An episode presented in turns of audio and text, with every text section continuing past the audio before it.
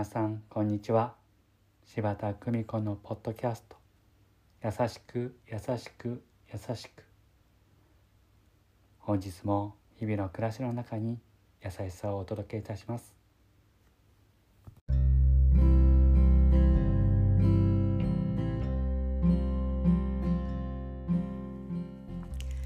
看取り師柴田久美子でございます。私にはたくさんのできないことがあります。背が小さいので高いところの重いものが持てない。パソコンが早く打てない。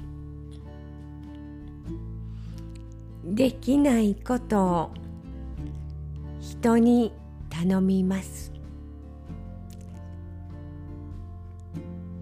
以前は一人で何でも処理できるのが自立だと、そう勘違いをしていました。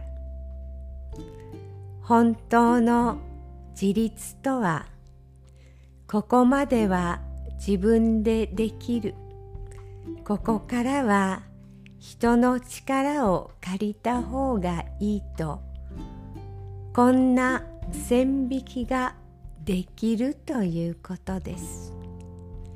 自分の弱さをしっかりと認め、前向きに助けを求めること。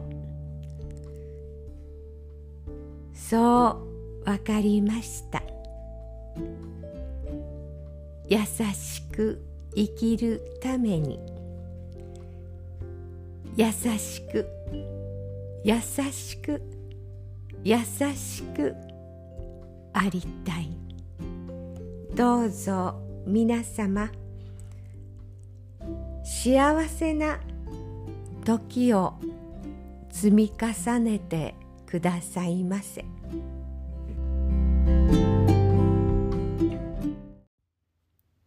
ご視聴ありがとうございました。今日も素敵な一日をお過ごしください。